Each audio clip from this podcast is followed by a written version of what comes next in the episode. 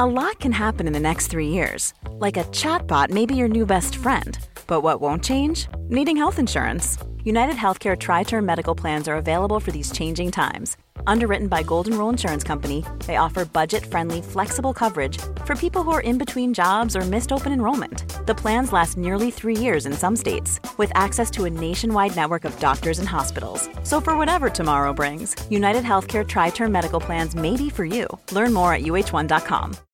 Millions of people have lost weight with personalized plans from Noom, like Evan, who can't stand salads and still lost 50 pounds. Salads, generally, for most people, are the easy button, right? For me, that wasn't an option. I never really was a salad guy. That's just not who I am. But Noom worked for me. Get your personalized plan today at Noom.com. Real Noom user compensated to provide their story. In four weeks, the typical Noom user can expect to lose one to two pounds per week. Individual results may vary.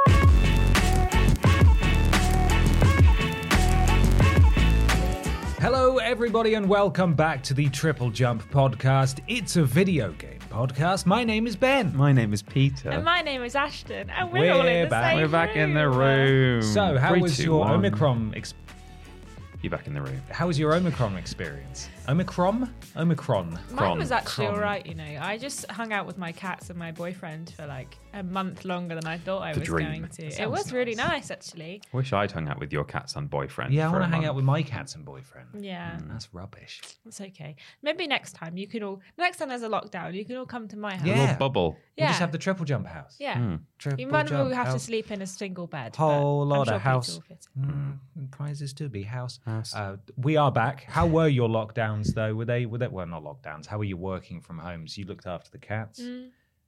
I didn't really enjoy mine very No? much. Not No. really. I, I liked being able to work in my pajamas, and that's about it. But the problem Oh. was, I then spent all day in my pajamas. Sometimes I would kind of forget to open, not the curtains, but we've got we've got curtains, and then behind that we've got like a sort of a net um, thing, Mm. Like just so the mesh. na- yeah, like a mesh that the neighbors can't see. And I wouldn't open that, so I was just bathed in half light all day, Mm. and then just started to gradually feel less and less healthy as the weeks went by. Fewer and fewer. fewer and fewer healthy. Mm. Um, how about you?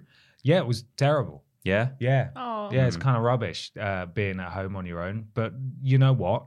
It's done. It's done. And we're back in the podcast studio. Mm. And isn't that exciting? Mm. There's still a couple of things we recorded. In fact, there's only one thing we recorded from home that's still to come out. games, yeah. Yeah, the next Yeah. weirdest games ever. Patreon.com forward slash team triple jump to get that one week before anybody Whole else. week. That was recorded from home uh, a couple of weeks ago, but everything else, I think we're pretty much up to date. We're just going to be back in the office in person. So there got we are. film. There's a lot we need to film this month, so that Yeah. going forward we've got some content. Yeah. Absolutely. Not filmed a main menu in a while. So Needs to do some cooking, I suppose. Yeah. Go burn down um, the Mr. Happy's. uh, Mr. Happy's, Happy's house, kitchen. That's it. Briefly forgot his name. God. Wow. You forgot our boss's You name. forgot our forgot. boss- Mr. Happy. I forgot CEO Mr. of the Happy's company, name. Mr. Happy. Sorry, sorry, Mr. Happy. You're Doesn't mean- you're you're out. I didn't mean it. You're sacked. Each and every week on this video game podcast, we're sponsored by a very real video game adjacent sponsor. Peter has the ad read in front of him. Guys, have you heard? Sony Maybe. are releasing a sequel to a beloved game, and they've it, it's really weird. They've specifically made it for a, a quite a famous voice actor who's worked on like modern Looney Tunes, Ren and Stimpy, uh, perhaps most famously Futurama. Uh, coming soon, Horizon for Billy West. Don't know why they've done that. So it's just for him. It's just for Billy. They're, they're, might only sell one copy. wow. Really strange kind of business That's move odd. there, but for some reason they've asked us to do an ad read about it. Does case, Billy does Billy know? And does Billy listen? Don't. I'm not even sure if he's a gamer. Or So is it just a case of sort of rubbing people's faces in the fact that they can't have Horizon for Billy for Billy West, yeah. because it's just for It's him. just for There may be a few other Billy Wests in the world. It sounds like a relatively Maybe. common name, so Billy they might William sell, West. sell a handful of them. But um, Is it like when you go to the shops and there's a share a Coke with and then it's their Mm. name? So am I going to go in and there's going to be Horizon name? for, for Ben, Ben Potter? Potter. Yeah, Yeah. there's a board game employee who Yeah. scribbles on it with Yeah. Sharpie for Ben Potter for Ashton Matthews. Yeah. Right? Yeah. Yeah, and you've got to really hope that because some people go in and they don't care about what label Coke they buy. Yeah. uh, other beverages are available, but don't have names on the labels. Um, These don't, I don't think anymore. I No. didn't. Uh, I didn't ever have a Coke with my name on it. No, You're not probably not. Ashton. Hmm. Apparently, Ashton's not a common name. It's not a real name. Uh, so someone might have gone in and just bought the Ben Potter one, like not really caring Is it about just the like system. just wanna one for everyone in the world then? I think 'Cause- so. Yeah, they've made Well, I seven don't billion is it- copies. Yeah, is that it? Um, yeah, but they, the sponsor today is specifically just the single copy for Billy West. He's a big fan of the made. podcast, so that's probably why He is. they That's gave it to nice. us. That's Yeah. nice to know. Um, Okay. It's true that he's a big fan of the podcast, Yeah. Good, but it's good. not true that they've made a Oh, game. he's gonna be Oh, so upset. Sorry, Billy. We're so sorry. Sorry, Billy. Hmm. Billy Ray Can't Westeros. Yes. This. He's hmm. Yeah, nasty. excellent. No, that's not our sponsor this week. Our sponsor is, in fact, our wonderful patrons over at patreon.com forward slash team triple jump, where for as little as $1 per month, you can submit questions to this podcast. There's loads of other tiers, there's loads of other cool things and stuff and junk Whoa. and rad Junk? things. You can do like, you can just go there and do kick flips, probably. Yeah. I don't know. I haven't, is that right? I haven't been there for a while. can you Um, do that? Well, I've Maybe. been there, but I can't do kickflips, so I New don't year, know. new year, new Patreon. Well, Yeah. you know, Kick maybe flips. maybe go check it out. Kick flips just is a to- twenty-five pound tier. I'm not saying there are kick flips, But but, you I'm just can. saying that there could be. Yeah. And there's only one way you can find out, and that's by going to patreon.com forward slash team triple jump. Hmm. There's another sponsor, though, isn't there? There is. You can go to guess where we're about to talk about. You guessed it. Facebook.com forward slash team We're doing jump. so well. We're doing so well. We, We are. are. so close. We are what? Less than 3,000? 2.3 thousand likes to go. I think. That's like none compared to how many that's like, already that's got. like none. I think we started on that when we first yeah. began asking. Yeah, Yeah. So if you want us to stop asking, because eventually we're going to start asking about a TikTok, to much to Ben's, much to Ben's I, I will dismay. not. I will not promote the TikTok. Um, then go to facebook.com forward slash team triple jump. Like it. We're putting loads of stuff on there old content, new content, live sometimes. And everyone on there is very chatty. And if you've been on the Walrus Clan page in a while, but everyone's very chatty on there. That's There's nice. lots of uh, community posts going back and forth. Oh, lots great. of That's people lovely. sharing things to do with triple jump and some things nothing to do with triple jump. They just think people might like. It's really nice. So you should definitely go to the Facebook page and check it out.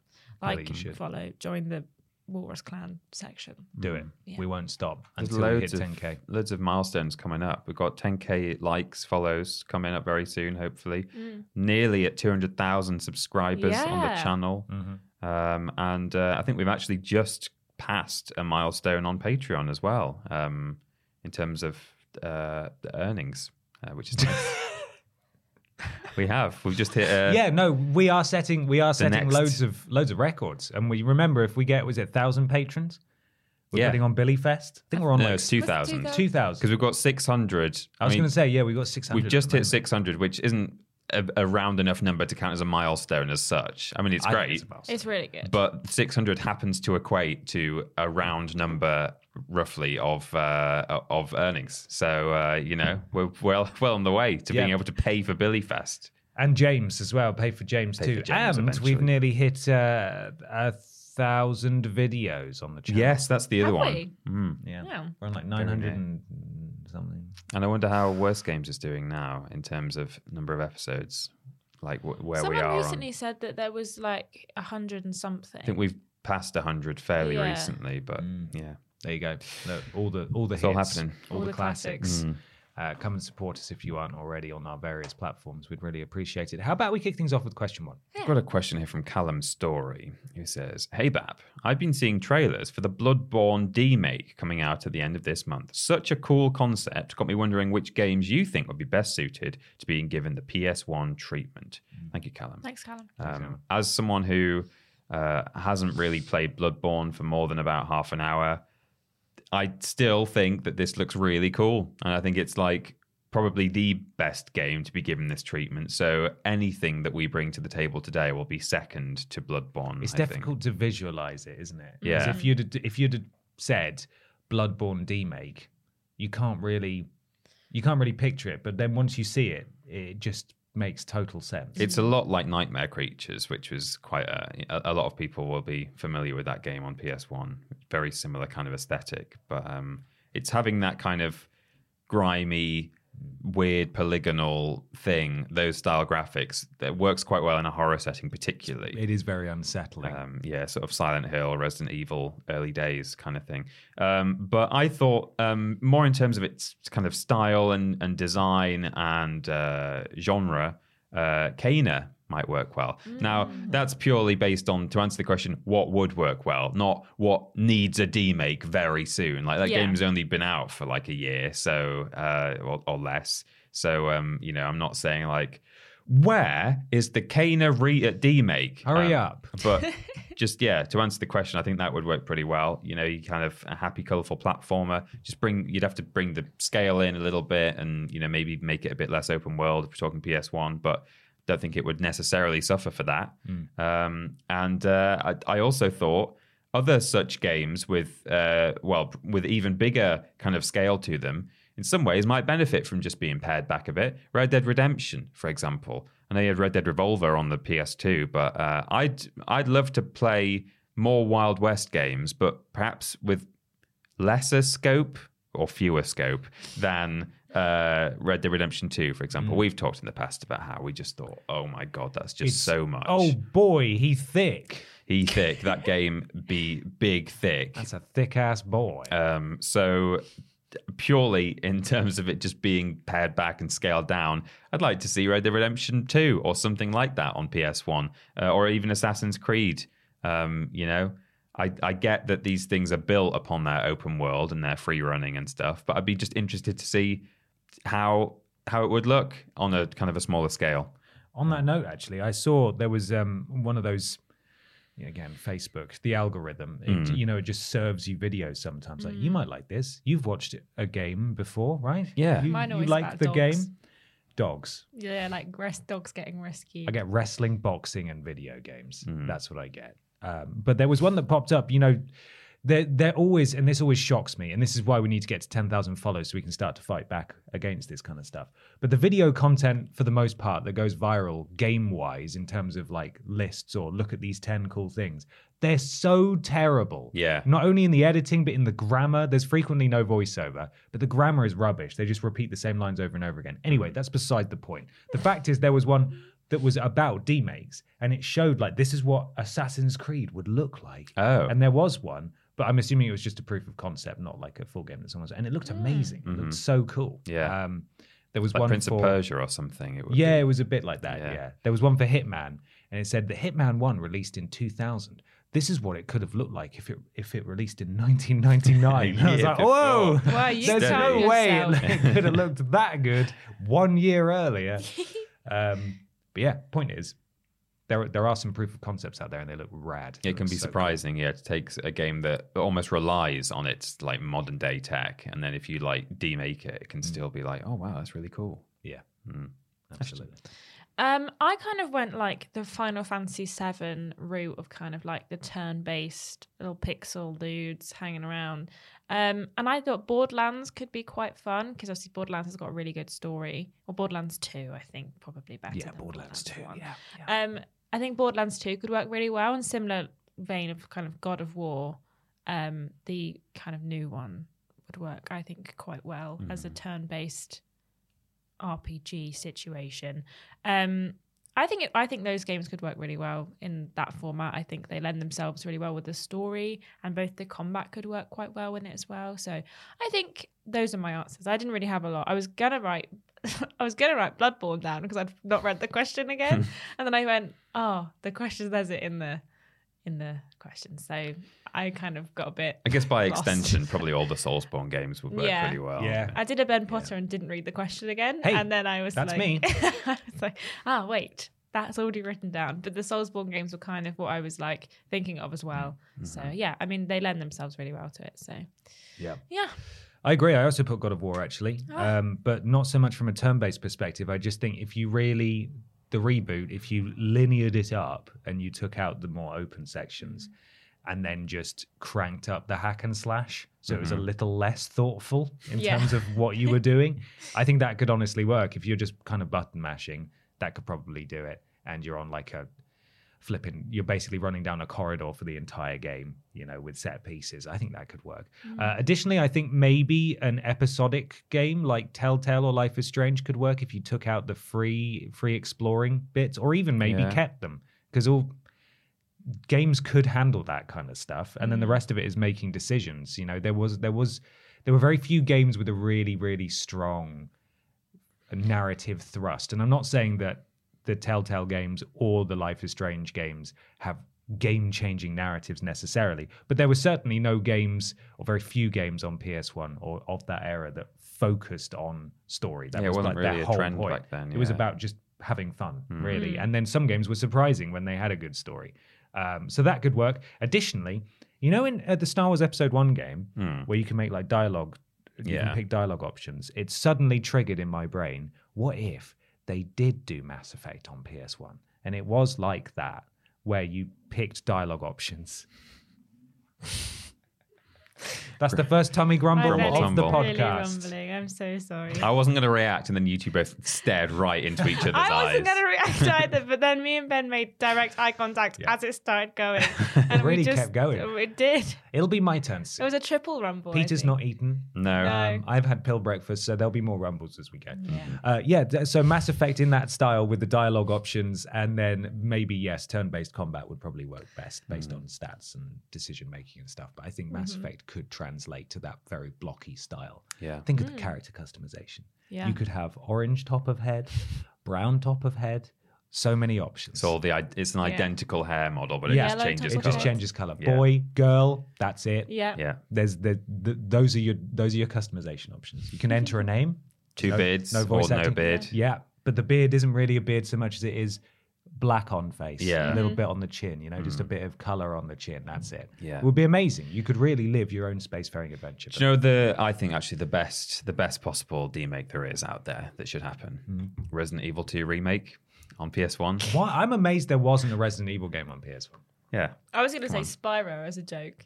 Yeah. Spyro Reignited trilogy. Mm. That would be good They as should well. definitely demake the Spyro Yeah. remastered trilogy. Get on it. Hurry PS1 up. style graphics. That would be mm. great. It would be so good. It I would mean, you sell, I jest, think it would sell really well. both the Spyro, in fact, maybe it didn't happen with Spyro, but certainly the Crash Bandicoot in Crash Team Racing and in Crash 4, they had a model that was like all triangle, Hmm. like polygonal. So you could play as like a. They had that in the Lara Croft games. They had you Oh, could play yeah. as like the model you could pick was like the original hmm. trilogy Lara Croft. Yeah.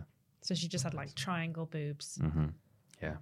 The best kind. The best kind of boobs. Well, it's time to move on to a section that we've never done before. It's what we play in Oh. time. It's what we play in time. Time to talk about what we've been playing. Peter Austin, what have you been playing? I sort of exhausted myself uh, early in, the, well, not early in the week, uh, just after the previous podcast recording uh, and to, into the weekend. Uh, in that I did, even though I sort of said I wasn't going to, I went back and I finished Crash Bandicoot 4.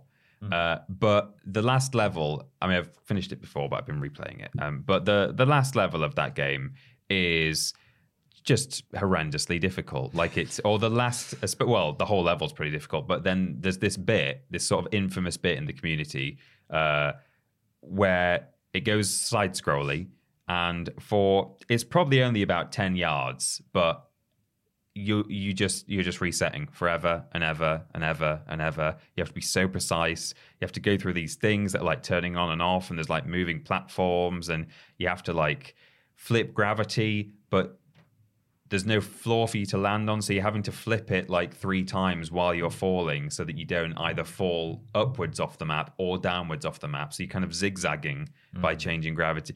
Oh God! It so sounds terrible. Yeah, it sounds yeah, awful. I mean, I've, it's very satisfying when you finish it, but uh, it then it has meant that for since Monday, I've not played any video games at all. I've not wanted to touch a controller. Yeah. Um. So uh, all all I managed to play was a very tiring and yet still somehow enjoyable um, few sessions of uh, Crash Four. Um. But, But you finished it. I finished it again for the second time, Bloody- and uh, big big fan of that game. But uh, I won't be playing it again for a long time. I was tempted by it when it came out and everyone was talking about it. There's something about the nostalgic factor of Crash Bandicoot. Mm. While I never really, I never played the Mm. Crash Bandicoot trilogy on PS1. It was just Crash Team Racing for me, especially when um, the Insane trilogy came out, Yeah. and everyone was losing their minds. I was like, man, I really want to be part of this. Yeah. But then I never did get it. And then when Crash 4 came out, I felt the same way. And I started watching a playthrough, and it looked really hard. And I thought, was so I much think I will just get really cross. I was Yeah, actually going to touch that on that same. on a later opinion. question. But yeah, yeah, very difficult game. And I saw people at the time saying, well, actually, I think you'll find that the first three games were really hard. It's just because like everyone has now played them so many times that they find them really easy. The No. first three games are really hard. The first they, game in they particular are is really hard, God. but they're not the same level of hard as Crash Four. And Right. but the first game, yeah, is of the three is especially hard. Stuff. Um, so maybe that one might be comparable, but no, I would say that still Crash Four is harder than Crash One was at the time. Um, yeah, or certainly can be in in certain places. Um, so yeah, very difficult game, but still still really enjoyed it. It's not put me off ever playing it again, but certainly I would like a like a rest. For now. Yeah, that's understandable. Sorry, I just got distracted because our little podcast recorded. Do you see that? Yeah, it's kind of It's sort of jig- quivering. yeah, like the numbers at the bottom keep going, and the whole screen just sort of shook a second ago. Right. Like there's some kind of interference. So we should keep an eye on that. Yeah, okay. uh, just in case it stops. Yeah, let's. Ashton, what have you been playing this week? I've been playing a couple of things. Mm-hmm. Uh, I played some Borderlands 2 Hammerlock's Hunt DLC. Um, not as good as the Tiny Tina one. It's kind of weird and like, like big. It kind of gives Borderlands 3 map vibes in inside the sort of size and the scale of them. Oh boy. Um, but uh, you can't drive your car all the way around, and they're a bit confusing. And like you have to go up a lift to get to one area, and it's a bit of a nightmare. But um, it's fine. It's DLC. Um, we did the raid boss. Well, we attempted one of the raid bosses and did it, and the other raid boss, the main raid boss, kicked our ass. Um, so yeah, I played that, and then I played some Hitman. Hitman trilogy came onto Xbox Game Pass, so I tried some of Hitman One. I've played some Hitman Two on PlayStation, um, but wanted to give Hitman One. Well, I just wanted to give it another go, and played some Hitman One, and um, just bumbled my way around killing people. Uh, moved on to the next thing, bumbled my way around, killed people again. Um, I don't know if you've seen on Twitter, Fraser, our community Yes, manager, he's yeah. been like speed running one of the levels. And then one of our editors came in and beat his like 14 second record, but we've got 12 seconds to finish one of the levels. And I was like, that took me a full 20 minutes of just wandering around, like confused, trying to find things. Um, but I've enjoyed it. I've not gone back to it since because I've been busy, but I. And by busy, I mean playing Horizon Zero Dawn. But uh, yeah, I haven't got back to it yet. Um, played some Broken Age, which is kind of like a point and click um, story on Xbox Game Pass. If you like uh, point and click games, I recommend it. It's pretty good. Um, there's like two narratives you're following. One boy who's in like a spaceship, and one girl who's on uh, like a kind of this world where every town's got their own kind of niche. So she's from like a baking town. There's like a fishing town and a and a bird cloud town that you kind of see. Um, it's actually really good so far. I've only played the first chapter, so I'm excited to see where the rest of it goes. Um, I've been playing Horizon Zero Dawn. I'm obsessed. I can't get it out of my head, and I'm probably gonna dye my hair orange because it's honestly it's all is in my head. Um, and then last I've been playing, I played some Deep Rock Galactic. Because that was January's PlayStation Plus game. Um, I have never in my life encountered a UI that is so tiny, even when you turn it all the way up. I, I there was so much text on the screen at certain points in the game, and until you're in like in the caves, there's text on the screen and it's so tiny. I was playing it on a smaller monitor than like a big TV because we were playing it together in our living room, and uh, I couldn't see anything. I didn't know what anything was saying. I could barely see what I was trying to get, and it it's I don't know why it's so tiny. I literally turned it all the way up, and it was still diddy. Um, it's fine.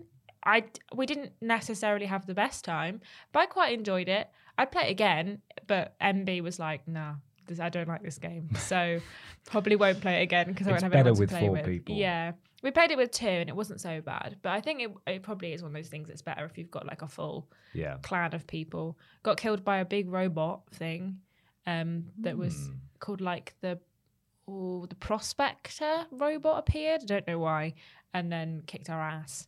Um, but yeah, it was fun. I enjoyed it. The UI is too small. so there, that's all. I So there, That's all I played. Ben, what that's have you been Ashton's playing? review. Well, uh, we played Rainbow Six Extraction. Oh, I forgot we Oh, played yeah, that. you Yeah, did, so didn't did I. you? I haven't even written it down. That was Um, rubbish. James Ashton and I jumped into Rainbow Six Extraction last week because it went on Game Pass. Uh, it would have been after the podcast. I think Thursday we It played was it. didn't we? Thursday, yeah, evening, yeah. Um, hated it. Like it's just, it's just kind of rubbish. we were going to do a Um, quip scope, but we both went. Got "Mm, nothing to kinda say. hate it." Got got It's nothing kinda to s- rubbish. like nothing constructive to say. It just didn't. Just chicken nugget memes. And None of us Yeah. liked it. Yeah. So when we, when you go down because there's like these alien boys. Uh, you classic can- Rainbow Six. You can be Classic. revived, but if you don't get revived in time, you turn into you sort of like calcify into what looks like a chicken nugget or a giant what's it, and then your partners, one of them has to carry you to the exit and put you in a little microwave to sa- to save you, but you can't play anymore for the rest of that mission. Um, And you die really easy. you die so Because easily, It's Rainbow Six, so like the mechanics are realistic. That if you but get you want to play it like Call of Duty Zombies. Well, they so- yeah, they kind of throw you in in like a Left 4 Dead Call of Duty Zombies mode, but then it's Rainbow Six mechanics, and they just do not work together. Hmm. Like even if you're trying to be stealthy, at certain points they were just throwing aliens at us just Yeah. like constantly and they explode or they spit at you like you know typical zombies and you're like how am I, I'm going down in like one hit. I've got body armor on Hmm. and a health boost, and I'm still going down and becoming a chicken nugget every single Yeah. time. And it's buggy as well. Yeah. There's the clip Ashton posted on Twitter. You may have seen that where I didn't see that. Ashton went down, James picked her up, and then James went down. So I was then able to revive James, but Ashton glitched, so she was in a crouched position and we couldn't interact with her, but we could shoot her. And I was and she was like wiggling. react, like she was just like reacting like she was being shot, even though she was this giant chicken nugget Right. person. And so we ended up with like, and, and when you when you die or fail a mission, or even if you're even if you complete a mission and you just have low health, your operate your chosen operator is out injured for a while, so you have to play as someone else, and everyone's Right. got different skills. I really didn't like it. Um, we played it with a full squad as well of three, and for like an uh, hour. we had fun in the sense that we didn't like it and we bonded over how little fun we were having. But there is a good chance if you're a huge Siege fan, then you might enjoy it. Yeah, So- because Liam in our office um, has. I was going to say bad taste in games, but that's Bad me. taste in he doesn't. He just really likes like super realistic, like war shooty situations, and loves Rainbow Six. And he really enjoyed it. He put a, t- a post in our group chat being like, "Rainbow Six Extraction, it's not complete trash." And then we all went, Yeah, "Actually, is. it is." It was like it was like the I can't remember if it was the the, The day the evening yeah like Yeah, the the evening that you played it. I think after you'd played it, you guys came back on Slack and were saying like in in the group chat that or different group chat that like oh man that that, That game sucks. sucks. um, the, the the stream team as we call it. uh, With the four of us, and then the next morning, I was reading those messages, and at the same time, Liam sends a message to the group chat saying, "Oh man, it doesn't suck." And I'm like, "Oh well, I've got two different stories here." And then one, I think Alex also was like, "Yeah, it it was it was rubbish." There's Like- going to be an audience for it, Yeah. and it may well improve over time. But as as three people who aren't Siege fans anyway, this was always going to be a hard sell, and Mm. I think the reviews sort of reflect where we, uh, you know, where we stand really on it. have a niche, does it? Because it's not got this like same appeal as Rainbow Six in that you can kind of strategize against other teams, Mm. and it also doesn't have the appeal of people who like Left 4 Dead, that kind of genre of there's an alien invasion, you've got to kind of fix it. That It's it in a doesn't weird fit, spot. It doesn't fit that criteria either because it doesn't play like those games. So I think, yeah, it's kind of a weird niche. It will have a niche; people will enjoy it, but I just I don't know where that niche is of like who who it's for. People with bad taste in games. People with bad tasting games. Oh, Liam, I'm sorry. So the other things I've been playing, I've not really been, I've not really been feeling games this month, Hmm. in so much that I don't really want to play stuff on my own. So I've Yeah. played a little bit more Disco Elysium, um, and that's still very clever and very funny. But I, I didn't save it last time I played. Oh, I didn't Ben. realize, so I had to go around and talk to everyone again, That's a real shame. and that was really hard work. Uh, but I found a new hat, Oh, and it's called Hobo Hat, and it lowers like my charisma or something uh, because it gives you a hobo brain. Apparently, that's Right. that's the stat that it gives you.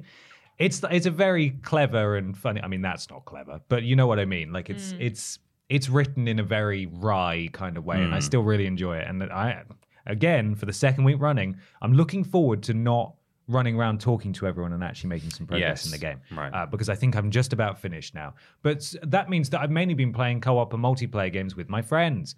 Golf with your friends. We all like that. Good game. Played that on Steam. It was on sale on PS4 for like three pounds recently. Yeah. So I picked it up and persuaded my friends to play it, and uh, It's the first thing we ever played together. Yes. three It is, of us. yeah. it was. Um, and that's just a great game to chat while you play, and you unlock hats for your ball and stuff. And you can there's loads of different settings that you can apply to change up the rules and give yourself special powers and stuff like that. Some of the courses are brutally hard, so hard, but um, I had a lot of fun with that. Also played uh, Journey to the Savage Planet, which is one I know that you've played. Ah, it's a good Now game. that's another game with a fantastic sense of humor. It reminds me a lot of Bugsnax. Having Yeah. played Bugsnax, obviously that came out after Journey to the Savage Planet, but you sort of just get unleashed on this planet and you're expected to follow vague objectives, exploring and hunting and destroying and collecting things in order to craft better stuff to reach the next place and so on and so forth. But the live action adverts that you get say, just like served the back in your ship for like fake products and services are really really funny. There's some fantastic stuff in there um, that i can't i can't even think of an example but you should play it. There's that one was also like on sale recently. Meat Friend. meat friend is good Where it yeah. takes like all the scraps of meat and then it makes them into like makes a friend. a friend for your child. Can we do a main menu? of that? of meat friend I don't think. i think that would be really it's a health upsetting hazard. for us and be. everyone yeah, else I don't think. I think we might all go vegan after we made that. I think. Yeah. There's the Wedgie Burger one is Yeah. good. The guy who who make like it, they have these really weird, sort of janky looking 3D animations. You know, like you see Mm. the recreations on like Korean news or whatever. Yeah, And yeah. they've got the strange 3D animation recreations. Uh, it's like that, but they're doing like upsetting things. So there's a baby just like crumping in the middle of this Right. fast food restaurant while he's being served his wedgie burger. Yeah. It's it's really stupid, but if you you can play the whole thing in co-op as well, and uh, I would recommend that. I actually finished it, but now it's just guilt tripping me into finding everything before I'm allowed to close the game, basically. And I don't know if I can be asked with that. So there we are. But that's good. That's good fun in co-op. Um, what else? Deep Rock Galactic played a bit of that as well. Uh, did four player co-op, and that was good fun while we were all trying to work out what was going on. There's four classes. I played the driller, and you have two drill hands, and you can basically just go through any wall, Yeah. like up or down. You can just build these massive tunnels, and you get attacked by space bugs.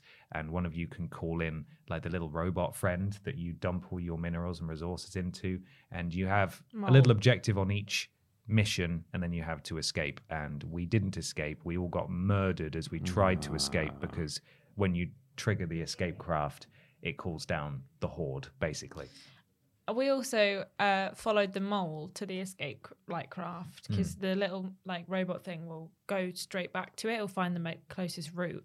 So we were following it along, and I was like, "Oh, here's the escape pod," and it like went down, and I thought, "Okay, it's just going into a cave." No, it was just going into a big pit where the es- it was at the bottom. So I fell and died, and I was like, "Don't jump! Don't jump! Don't jump! You're gonna die! It go down. here. It go down. it goes down Um. So yeah, it, I mean, it's good. It's fun. yeah it's good but yeah, i would you like recommend getting people no i don't They're horrible, aren't They're they? really bad. They're, They're like- really bad. Sc- like Scot, they're Scottish attempt Australian. Scottish it's like, Australian. Sco- It's it's so like a weird. Scottish Aussie. You can tell that they're from neither nation. Do they keep it's- saying mate? Yeah, there's a lot of whoa, go go go go do some drilling. Yeah. It's like oh Jesus Christ. Where's Christ. that mole? It's awful. And you're like, it's what really is just going like on? Why are you over the top. shouting? It's the worst dwarf voice I've ever heard It's of- really of any bad. fantasy It's kind really of bad. game. But uh, yeah, there we are. That's what I've been playing. Lots of co-op and multiplayer stuff. It's time for question two now. Question two, only just. Jeez. This we're ahead of where we were last week. Mm, at least. We are. This question comes from Michael Milan. Michael says, Greetings, BAP. With the O variant C virus, my weekly game night crew has now gone online doing games by Zoom. If all goes as planned, we'll be doing our first session the same day the podcast airs. If, in any case, we're all flying a bit in the dark with playing games via Zoom, but are starting with staples of a few of the Jackbox games, as well as Use Your Words. Do you have any recommendations of games of this type that would be good for the socially distanced parties we now find ourselves in? Thank you, Michael. Thank you, Mike. Uh, well, we um, at time of recording, we all played Gartic Phone yesterday, didn't we? Yeah, that's on my For the um, one of our Patreon rewards, we do uh, a games Stream? night, but it's not at night time, so it's a game stream. We do it during the Depends day. where you are, actually. Yeah. Yeah, it could be. Could be Technically. night time. Yeah, so it's always night somewhere. Uh, but we played Gartic Phone. We had a good time with that. Um, the one that always springs to mind to me is just the the, the PlayLink selection of games um, that was available for PS4. Um, Knowledge is Power is one we've talked about in the past. Can you play those online? No, No, that's the problem, yeah. unfortunately. Oh yeah, I hadn't even thought of that about playing them online. Yeah, It's such a shame because if there was a way that 'Cause I've I always think played they them missed in a the room trick. with yeah, I people, think they missed a trick by not allowing you to connect. yeah. like Oh, you should good just be able to enter a room. I mean, it's code, difficult enough to shouldn't play it on PlayStation 5. let Oh yeah, it is. trying is. You have to broadcast Yeah. a custom Wi-Fi signal. It's really something. That's funny. Yeah, I'd never even. I've never had to try to play them online, so I never thought whether you could or couldn't. So Well, it, it- we were really hamstrung by it over Christmas because my sister got COVID on Christmas Eve and had to isolate at my sister's no. house on her own. Ah. And so we usually play all the PlayLink games, and we just had to play games without her. Like she just Yeah. couldn't play with us, which is kind of Oh, rubbish. Um, but yeah, I'm amazed they Never didn't do a that. didn't do a, a, a room code like Jackbox. That would have Mm. made things so much easier. well, you can't play PlayLink games, uh, Sorry, but I do have uh, another one, which is uh, golf with friends. Oh, that's on my list. That's on my one. Yeah. that's the only one I wrote outside of Jackbox because it's 12 players. Yeah, There's um, also uh, party golf on golf with your. There's golf with your friends, and then party golf is like a, another version of it that's kind of similar. right. Did it? It was on a list. It's like yeah, you can play that with quite a lot of people as well, and there's loads of. It's like randomly generated, so you can play it for as long as you like. So Yeah. Yeah. Golf with your friends is great though. Yeah, There's a lot of courses and you, a lot of players. There's very few games that support that many players. Mm, Um, yeah. and it's a great game where you can just chat the flip while you play. you can choose to have like ball collision turned on, um, so you can like screw each other over and knock each other off the course and stuff like Get that. Get power so- ups. You can jump. jump. Uh, you can turn gravity down. I've Mm. not done that yet, Mm-hmm. but uh, yeah, that would that would be my one recommendation outside of Jackbox. Yeah. Um, Ashton, what's going on out there? I don't know. Someone's shaking a bag of pasta. It's Yeah, it sounds like a, a giant cat's going to come Yeah. running in. Big litter Dreamies. Um, I put Gartic Phone down as well. Um, there's quite a few versions of Gartic Phone that you can play. Um, GeoGuessr, there's like a battle royale version of GeoGuessr. Oh, didn't Is know there? And there is, and I'm a big fan of GeoGuessr, as we know. Um, and you can also kind of pick a series of maps and share that with everyone else and do it kind of relatively at the same time. We've done that before as well, which isn't the same kind of knockout system as the battle royale. Um, depends how many friends you've got, Michael. I don't know if you've got more than three or four friends, but if you do have like less than well, four or less. Um, you could play Overcooked, I think is online, especially the new one is, I think. Um, you could play Mario Kart online. You can play Borderlands. Yeah, if there are you four of you, then to you're- play. you are set. Yeah, four of you or less, fantastic. Any more than four, someone's gonna have to sit out. Yeah. Um, but yeah, Gartic Phone's a good shout. There's quite a lot of kind of online. There was a, a Zoom, like not clone, but like a version of Zoom online that you could use that had built-in games, but I I can't find what it was. I could have used it a couple of times with my friends during the pandemic, but it was basically like a video call software. But then you could also activate kind of like there was like Jackbox games. Yeah, and, I like, used. I mean, there's probably a few different ones, but I used something like that. Yeah, over- that that I used over the. You might have to Google it and have a look because I couldn't find it when I was looking earlier. Um, but yeah, there's like a, a video call software that you can. It's got built-in games, which they were pretty good to be fair. So Mm-hmm. if you're looking for like a one-night thing, definitely give that a go. Um, Ben, did you, was it just golf with your? it was golf with you your friends and Jackbox really because I, if you do have more than uh, four of you, then that's precisely Mm. the position I've been in since the pandemic started, and that basically boiled down to we'll play Warzone, but one of us will just not. Mm. and that's it. And sometimes we'll play a four-player game that one of us doesn't have, and that'll be the answer there. But if you're on PlayStation, you can do share play, um, so people can you can share your screen. You good, Ashton? Mm-hmm. You can share your screen. I didn't even on, hear that one. one. On. Uh, uh, in your party, so people can tune in basically to like a mini live stream and they can watch. So even if they're not playing, they can still watch one of you play, basically. Um, so you know, there, there's there's that as an option too.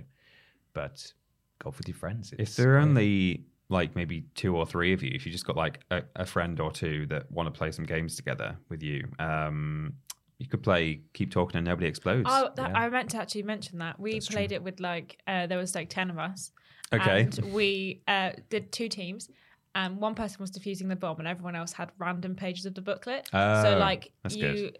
Everyone was kind of trying to sort through and like decipher it between the three of them, which obviously adds extra chaos because rather Hmm. than just one person trying to understand it, you've got three people's different interpretations of what is going on. So if you've got three people with the booklets, you just go, you've got page like 7, 12, and 21, and you've got page 1, 6, and 15. And then everyone's got to like figure it out together. The premise Um, being, if you're not aware, that one person's got a bomb that they're having to defuse and they're on the phone to bomb disposal, Mm-hmm. uh, Bomb boss. Bomb boss, and uh, those people have to walk them through this manual of, well, if there's two red wires, you have to cut the blue one, and yeah. Is there a battery on it? This hieroglyph on it, and what's the serial number? And yeah, Yeah. it's a lot of fun. I love that game. Yeah, it is good. It's good in VR. Yeah. that one. Hmm. Well, Wow. it's time to move on to something a little strange, a That is little peculiar. peculiar, a bit Weird. weird, Weird news, weird news, weird news. There's never been a faster or easier way to start your weight loss journey than with PlushCare. PlushCare accepts most insurance plans and gives you online access to board-certified physicians who can prescribe FDA-approved weight loss medications like Wegovy and Zepbound for those who qualify. Take charge of your health and speak with a board-certified physician about a weight loss plan that's right for you. Get started today at plushcare.com slash weight loss. That's plushcare.com slash weight loss. plushcare.com slash weight loss. Life is full of what ifs. Some awesome, like what if AI could fold your laundry? And some, well, less awesome, like what if you have unexpected medical costs? United Healthcare can help get you covered with Health Protector Guard fixed indemnity insurance plans. They supplement your primary plan to help you manage out of pocket costs. No deductibles, no enrollment periods, and especially no more what ifs. Visit uhone.com to find the Health Protector Guard plan for you.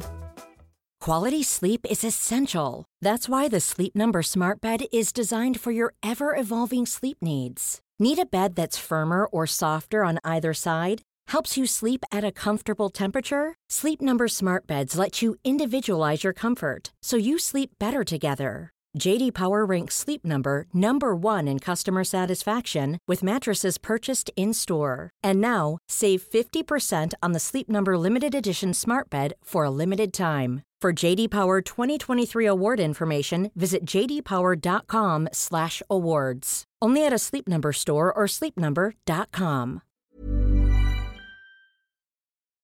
It's weird news time. Time for some weird video game news. Uh, Peter, have you got some weird video? No, you shut your mouth, Stop ben it, Ben Potter.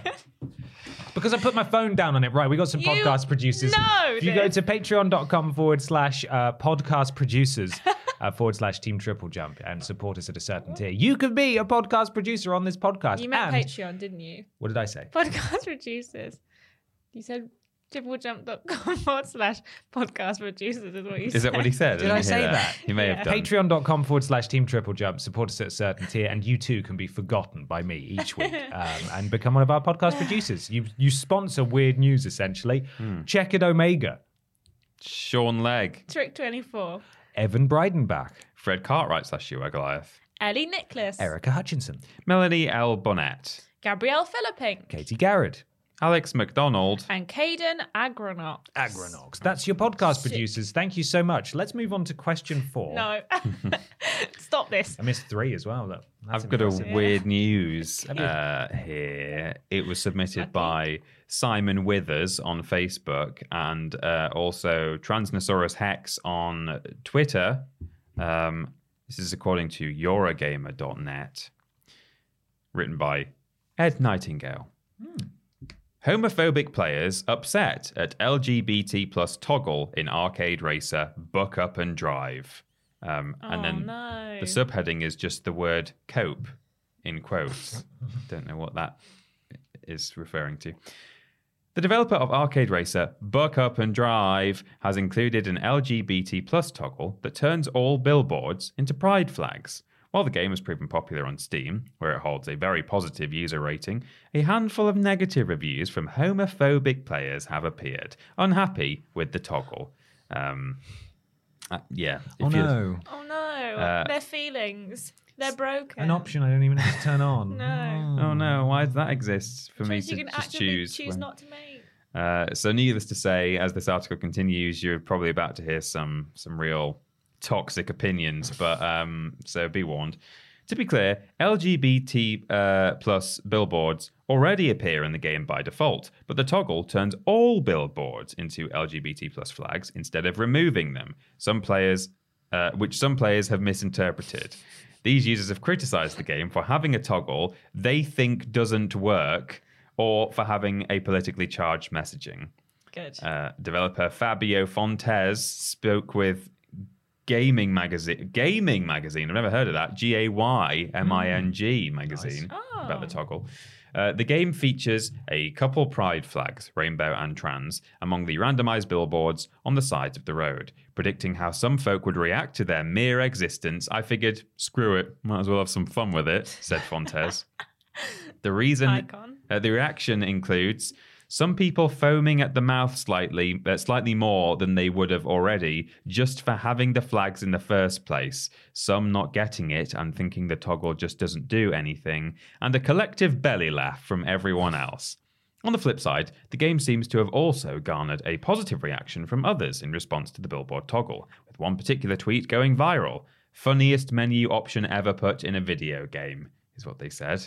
Um, I don't know if that is as positive as it sounds necessarily, but I guess it must have been from someone who was a, a known ally rather than, uh, you know, one of the bad of the people. Bad, bad bunch. Uh, the game itself, released on the 10th of January, uh, is an endless driving game that also features tricks, flips, grinding, and battling. An LGBT plus toggle is certainly the least bizarre thing about it.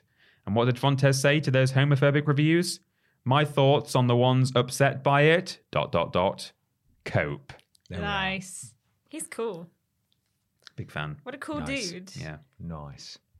Um, oh yeah. So the person who said funniest menu option ever, that was in a reply to their previous tweet, which said currently cackling at the dip flips playing Buck Up and Drive, trying to turn off LGBT flags and not realizing the settings are some flags or nothing but flags. um, so that's a bit weird. Love that. Um, I have uh, weird news also. Have you? Yeah, it was submitted by Benjamin Bull on Twitter, who may or may not be my boyfriend. MB? attached whoa, hang on. I'm not having this. Insider This, trading. this is insider trading. Um, Disgusting. This is on Kotaku. It's by Ari Notis, and I can only apologise in advance for what I'm about to read. Hitler sex game riles up Steam users over extra text, extra testicle.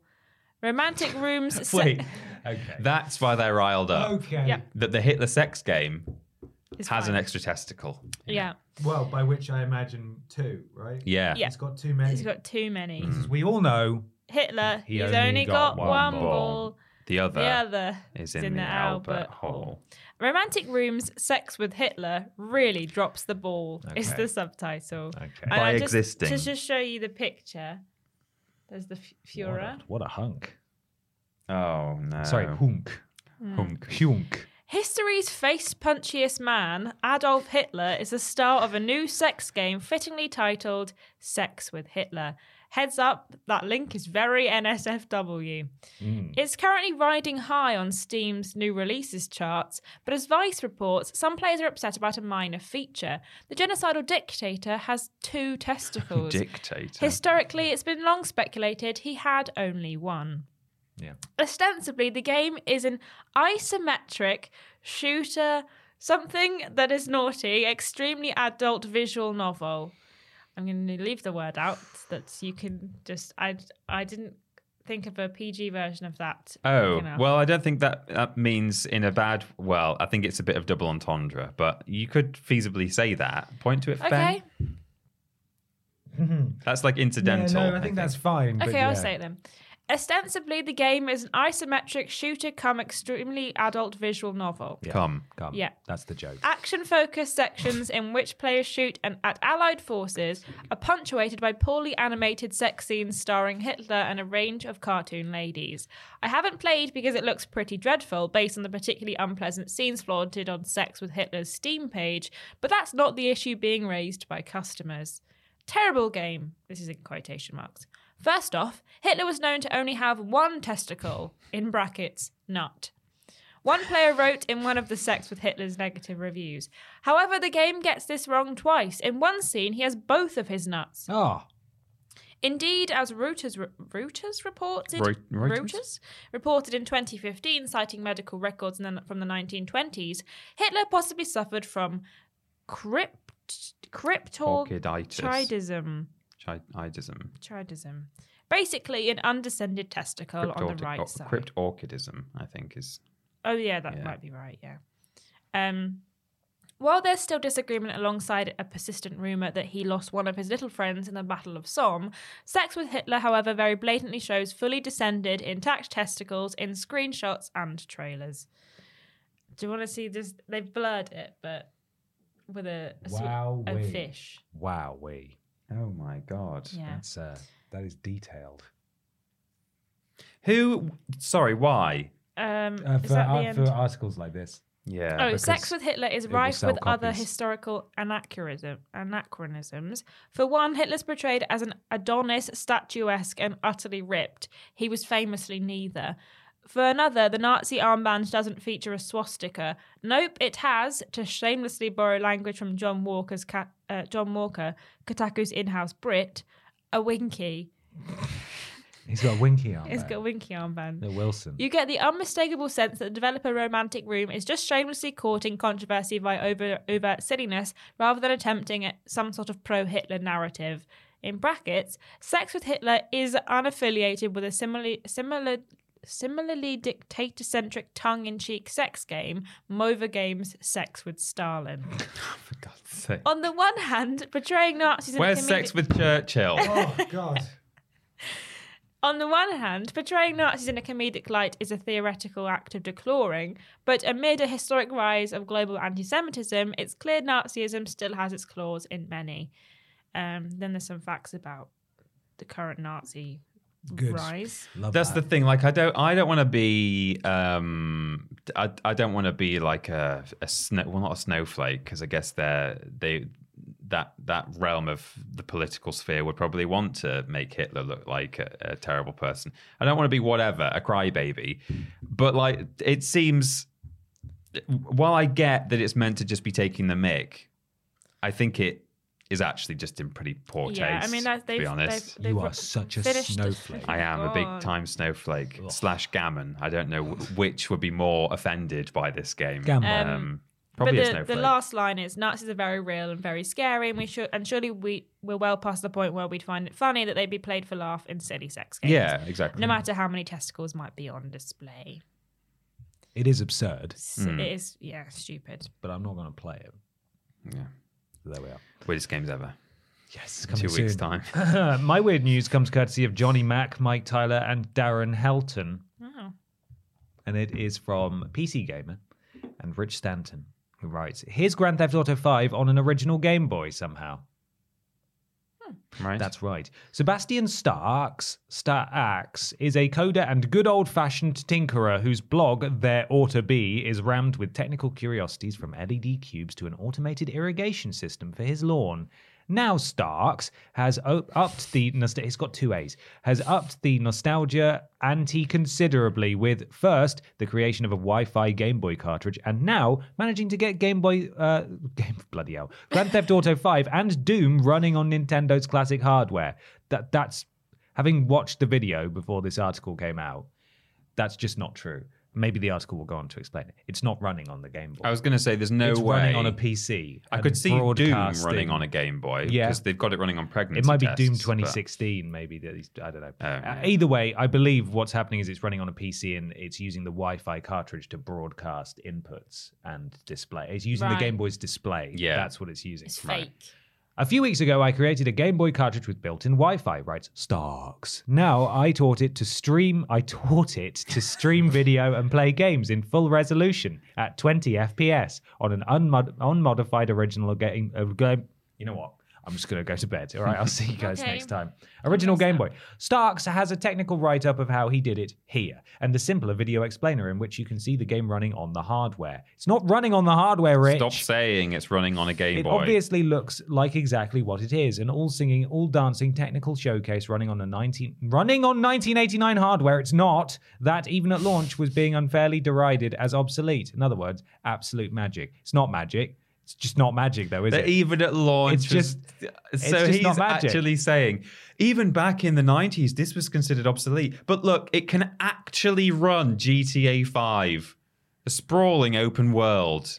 With this new demo, writes Staacks, many other demos almost become obsolete. I can display I can display anything and I control anything that can be displayed on and controlled by my PC. Of course, the interface and image are almost unusable this way, so some dedicated implementations might still be interesting. And also, I did not touch audio here, which unfortunately was a big oversight by me when designing the cartridge. Running on the game, he, he just like it a says that he's nothing not. story there. Like they just kind of It's Well, amazing for the headline, isn't it? It's Like, amazing that this guy managed to get um, a Wi-Fi cartridge that displays games that are being played on his PC, Hmm. and that he can control them on the Game Boy. That's with you know no modification at all to the original hardware. That's amazing. To be clear, it's not GTA 5 running on a Game Boy, which they erroneously stated like several times in a row in this article. I watched like a minute and a half of the video, and he immediately explains that it's running on his PC. So I don't understand what's going on. This is for a PC gamer. Anyway, I'm not. You I still think it's weird um, and very impressive, but it's it's not running on the Game Boy, and I'm fine. I saw a similar story to that. I think it must have been the same guy and the same hardware. Whoa. Ashton didn't like that. Gave her a real shiver. Um, where it said like screenshots of um, some racing game that were being displayed on a on a Game Boy. So it must have been the same guy. Had like also got some. Hmm. It's running on a Game Boy. yeah, ooh, this racing game from running. They got 2018. Horizon running on a Game Boy. they didn't. It's displaying on a Game Boy. Yeah. Big difference. well, well. Ben like cools down from that. Should we go on to question three? Let's. He's raging. He's This in is from Josh Raby, possibly Rabi. Uh, I'm going to say Raby. Aloha Bap. Are there any games slash franchises you feel had their time in the sun too early and could have be, uh, and could have benefited from being released where more advanced hardware was available? Uh, thanks as always for all the wonderful content. I'm gonna put out there now. I didn't pick games that didn't do well when they first came out. I just picked games that I think would do well if they came out again now. Did you not read the question? I did read the question, but I couldn't think of a game that wasn't. Well, I've done one that of didn't do so you well. So I've got a few. Um, I've got one that very much falls into that category, but uh, in, in terms of other ones, Fallout 76, you know, maybe when there was just slight improvements in just online New- new engine? world. just yeah, new Just engine new perhaps, engine, you know, just generally. Uh, maybe you know Microsoft can invest a bit of money in into that and get it The. Creation Engine too they haven't Yeah. got any money. They just bought. Ac- Yeah, they've got Activision. no money They've left. run out now. Uh, no Man's Sky, infamously released. I mean, you are, there's kind of two ways of looking at it. You look at it now, where it's had loads of updates and content added and stuff like that. And even from that point of view, if they just sat on that game and not announced it and waited until all of that stuff or a lot of that stuff was implemented and then released it, uh, then that would have been better. But in terms of even just talking about hardware improvements, if it had been a current gen game from the get go, imagine how much better that game could have been. Um, you know, I I'm aware that um, uh, Ubisoft for Beyond Good and Evil 2 are working on um, huge uh, solar system simulations where the weather patterns on the planet are like genuinely dictated by the position of the sun. Like what you're seeing is the sun actually going down rather than like essentially a piece of artwork or you know a special rendering where you're standing there and it displays a sunset. Hmm. It's like actually That's a sun somewhere off in the distance. yeah, it really is like a and the light is interacting with the atmosphere in a certain way and stuff. Are, are they working on it though, Peter? They are. Are they've, they- They're, they've now, are they they're now working? hiring uh, Then- testers. okay. Oh, okay. They've advertised. I thought you were for saying they're now hiring artists. Like, oh, really?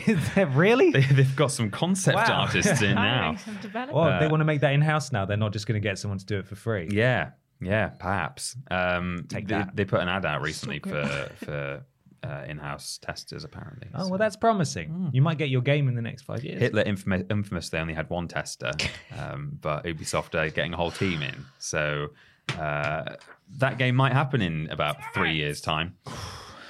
Um, Kieran, it was at 59 minutes. That needs to be cut Yeah, out. that needs to be Cut cut out out. there. Please remove that. Please remove Just that one it. tester. Thank you. Um, on the other hand, that is only, I say only, that's only a solar system as opposed to an entire universe. But uh, in, in any case, I think No Man's Sky would have benefited from uh, maybe coming out on current gen. Um, Jurassic Park Trespasser, I think, was a very, it was before its time, it, in some ways, very innovative game. It had no HUD, everything was just based on uh, like well, just sort of cues from the game generally, like more kind of immersive things. If you want to look at your health, you had to look down between your chest, Of course, uh, yes. down your top, and you had a tattoo on your breast, Your lady uh, lumps. on your lady lumps, Is that right, Ashton? Is Yeah, what- that's yes. right. Okay. uh, That's which the had technical term. it had a heart on it, and the heart, the tattoo would like change depending on what your health was. So it was kind of That's a very sick person.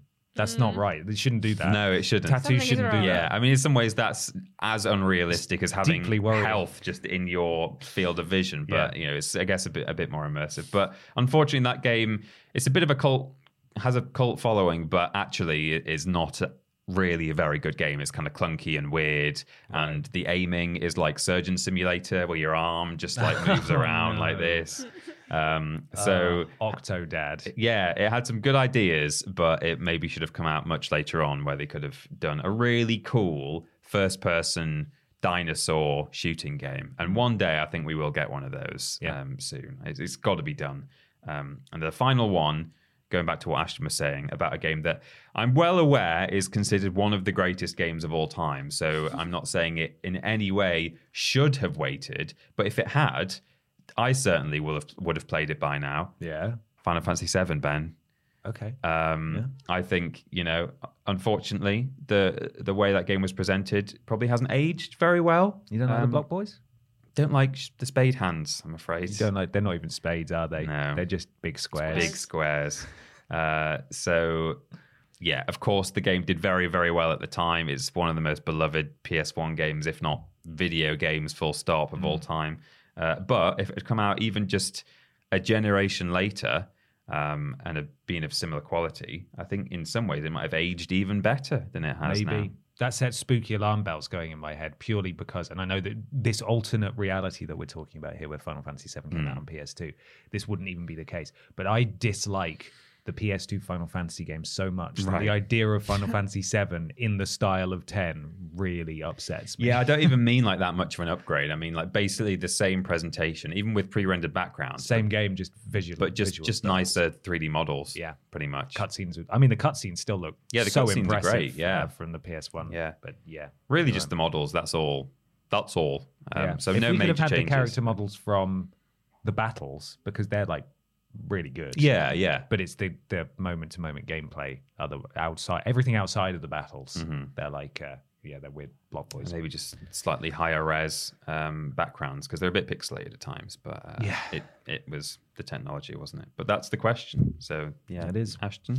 Um, yeah, so the games I've picked didn't do bad. In fact, I think they're pretty much like cult classics. Um, but I think the 007 games, um, if they came out later on, even like now, I think if you put out a bunch of James Bond games, they'd do really well. Hmm. I think that obviously we've got like Hitman, but Hitman's a bit different because I mean James Bond doesn't necessarily go in and kill this dude. You know, there's a bit of espionage going on, of undercover work. I think it'd be fun Bit driving. bit driving. Hmm. I think the 007 games, because people always talk about them, like specifically Nightfire always comes to mind of like the games. I think that if you if they came out now or even like the last 10 years, I think people would eat them up. I think they'd go down really well. Um, and also, I maybe just because I want more Lara Croft, but I think the OG Tomb Raider games Yeah, if they'd have, one, if they'd have come out a little bit later, I think they would have aged better. I think they haven't aged particularly well. No. So I think if they came out later on than they did, I think they would have aged a lot better and probably been I struggled to play them 20 years ago Yeah. because of how they played. Yeah. Yeah. They were very difficult. It was difficult to know where to go a lot of the time because it Mm. was just All kind of looked the same. Yeah. Um, but Tomb Raider Anniversary kind of proves that though, because that was essentially just a remake of the first game. Um, and that game I think has aged pretty well. I still, well, I've not played it for a long time, but I still own it, and I would happily go back and play that if Yeah. I had the time. Like that's a, it's a pretty good game. So yeah, those were my suggestions. Nice. Ben Um, I put Resistance down. Oh yeah, mainly because I think that was one of the most underrated trilogies on PS3, and it wasn't even that underrated. It reviewed really well, but again, Sony's complete lack of care when it comes to backwards compatibility means that those games are stranded. And I think two of them are on PlayStation now. Two. There's just two of them. There, are, there are three in the trilogy. The third one is the best, in my opinion. Um, but this one sprung to mind particularly because of all the stuff that's been doing the rounds recently about Sony Bend and Days Gone and its performance and its director, who has since left and is saying that they sold 20 million copies, Yeah. even though that number is a complete fiction, work of fiction, uh, as it turns out. Um, but he said that they pitched an open world resistance game to Sony. I think after, uh, again, citation needed. It was either after, after or before. It may well have been after Days Gone, and they turned it down. Mm. And I ah. think that's bonkers. And one thing we didn't talk about in our big Microsoft discussion last week um, is that Xbox now pretty much own every major shooter series apart from the ones that EA has. They've got I suppose they Wolfenstein, do, they've yeah. got Call of mm. Duty, they've got they've got flipping loads of them. Third party ones that may well, as we'll find out, still come to PlayStation, but they might not. And Sony really need a shooter series. Mm. And Killzone has never really struck a chord with me or anyone, seemingly. Two was very good, but um, Resi- it could be time for Resistance to come back, especially if Insomni, like modern day Insomniac, making an, a Resistance game. I would love that. Um, I and an really open world liked- one in particular. That world was so good, post-apocalyptic. Do you remember that? Um, I think it was Killzone Two, where they released the. Uh, they said it was real gameplay, but it was a target render. I think that may have been Maybe three. maybe three. It certainly wasn't the first one. But no, no, no. um, I think you're right. Two. two. Three was the 3D one right. that came yeah. out like 2011. Um, Yeah. But I really liked the presentation of that, just the art style. It was like slightly, like you know, it's it's kind of meant to look sort of realistic and kind of gritty, and it's still like the greys and the greens and the browns are there, but the stuff that does have color and like warmth to it was quite kind of poppy. I don't really know how to describe it, but like I really liked the the art style of that, and it just had like pops of li- li- just hints of color. And I think like there are so many grey brown shooters still, and it was like a, a big problem on the kind of PS3 era and 360. But it's still really kind of an issue to an extent. It's not as bad as it was, but I'd like to see just some slightly more vibrant, stylized stuff. I'm not talking Overwatch, like really Yeah. Pixarian, but just somewhere in between, something with a bit of character. I guess like Halo, you know, has done um, recently. They kind of Yeah. returned to an earlier form with a bit more very colour. colourful. Yeah, yeah. Uh, so Resistance for sure, mainly because I love that series and I think it should come back. Uh, but also, I, in a similar vein to you guys, in terms of a popular one, Pokemon. If they made Pokemon Red, Blue, and Yellow now, it would be what we, what I grew up imagining and wanting Pokemon games to be like. What? Imagine Skyrim or Oblivion, but Pokemon. Like an open world where you can go around and just like catch Pokemon in first person or over the shoulder three um, th- third person 3D.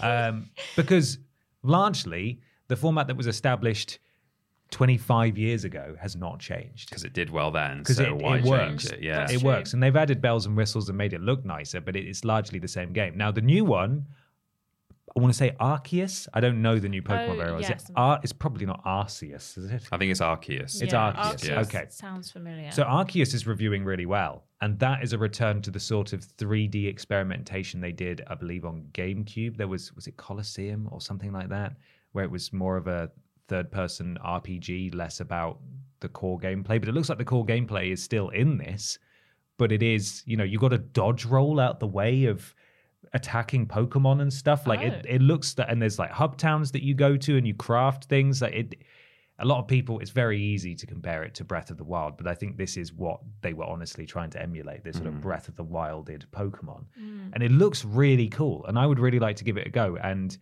I have a feeling that if they made Pokemon for the first time now, it would be that kind of game. Yeah. Um, so, as much as I love the early Pokemon games, I I kind of wish that they made it maybe during the, you know, the Wii era or the, Yeah. or the Switch era. Well, that's why it's a shame that if if this new format does end up sort of doing really well, and it's the, that kind of thing that we we've thought, oh, I wish it would, already, I wish it had always been that.